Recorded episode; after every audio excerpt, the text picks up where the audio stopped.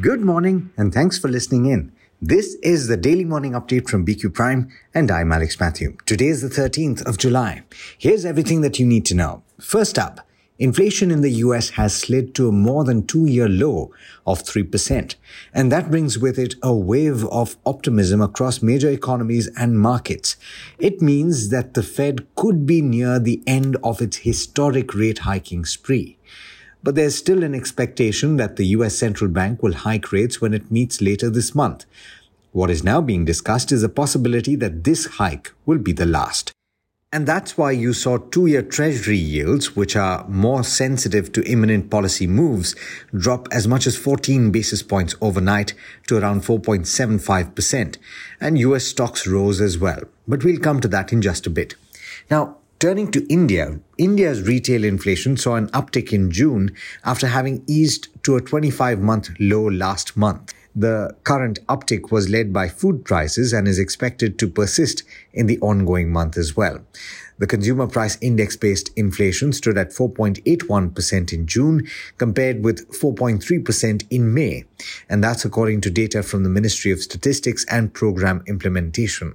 A panel of 35 economists polled by Bloomberg had estimated the reading of 4.6% for June. But food inflation played spoilsport here, with the reading coming in at 4.63% during the month, up from 3.35% in May. And like I said earlier, that reading could be elevated in July as well.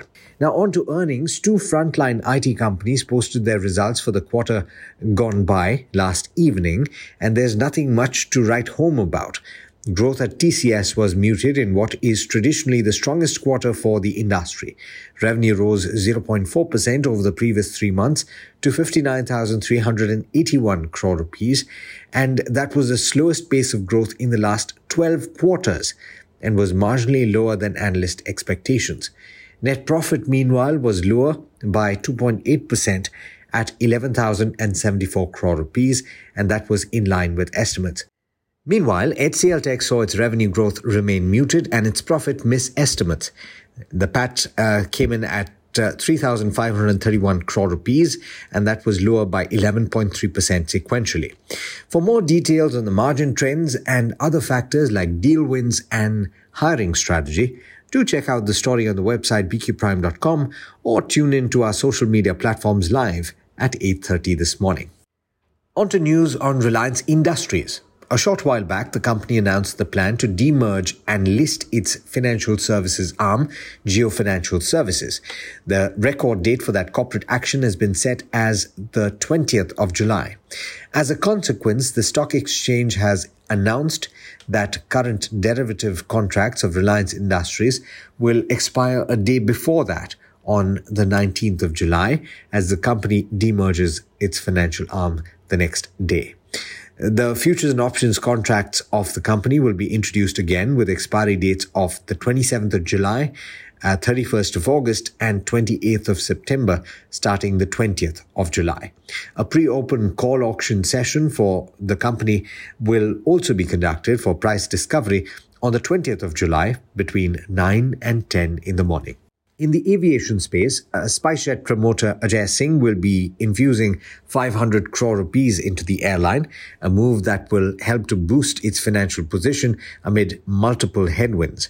The fresh equity infusion will help the carrier to access additional credit facilities of just over 200 crore rupees under the Emergency Credit Line Guarantee Scheme.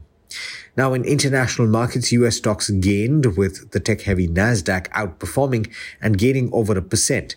Meanwhile, it's a strong start to trade in the Asia-Pacific region with all three early risers trading in the green.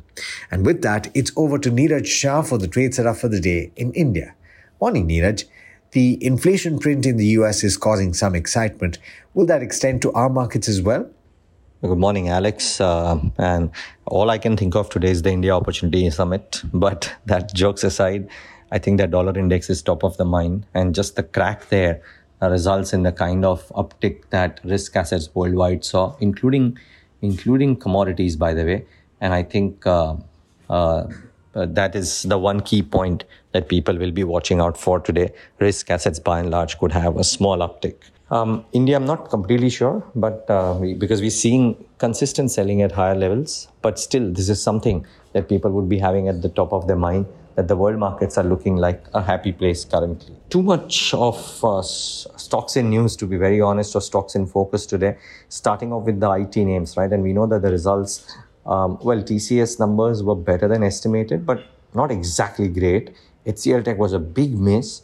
But the thing that stood out for me, Alex, was that the commentary from the companies isn't terrible, if you see. So TCS CEO says that don't see large-scale ramp downs from clients. HCL Tech, despite the miss, maintains the FY24 guidance as well. And I'll watch out for the conversation around from KPIT that they did with Tushar, our colleague. And it'll be interesting to see what they have to say, because HCL Tech had a miss in the ERD segment. So it'll be interesting to see what KPIT has to say. But things don't look terrible in terms of commentary for the quarters ahead. So it'll be interesting to see how it goes.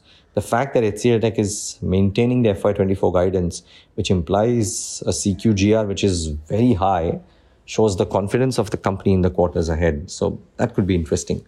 Patanjali Foods will be in focus, the OFS. But more than the fact that they've done a floor price of 1,000 is the fact that there is seemingly strong demand for the OFS at higher levels, is what Greypoint tells me. And that might actually mean that the stock could do well once this overhang of selling is over. So do watch out for Patanjali Foods. Subros could be in focus. The government is to mandate air conditioning in cabins of N2 and N3 category vehicles, earlier marked for Jan 2025, much ahead. And that's actually great news for Subros, right? Incremental business. Who wouldn't like that? DreamFox is in focus as well. They've done a strategic collaboration with Plaza Premium Group to expand the global lounge network and enhance the travel experience for Indian passengers. Apparently, some 340 plus Plaza Premium lounges are now coming to the network, which is great for them. So it's a stock in focus today. Texmaco is going to consider fundraising proposals on July 17th, and railways is a hot spot. So watch out for Texmaco. Watch out for Century Textiles. They're going to buy a land parcel from Hindalco for 595 crores and 1.5% of sales. So that could be interesting for Century more than Hindalco. So that is to be watched out for as well.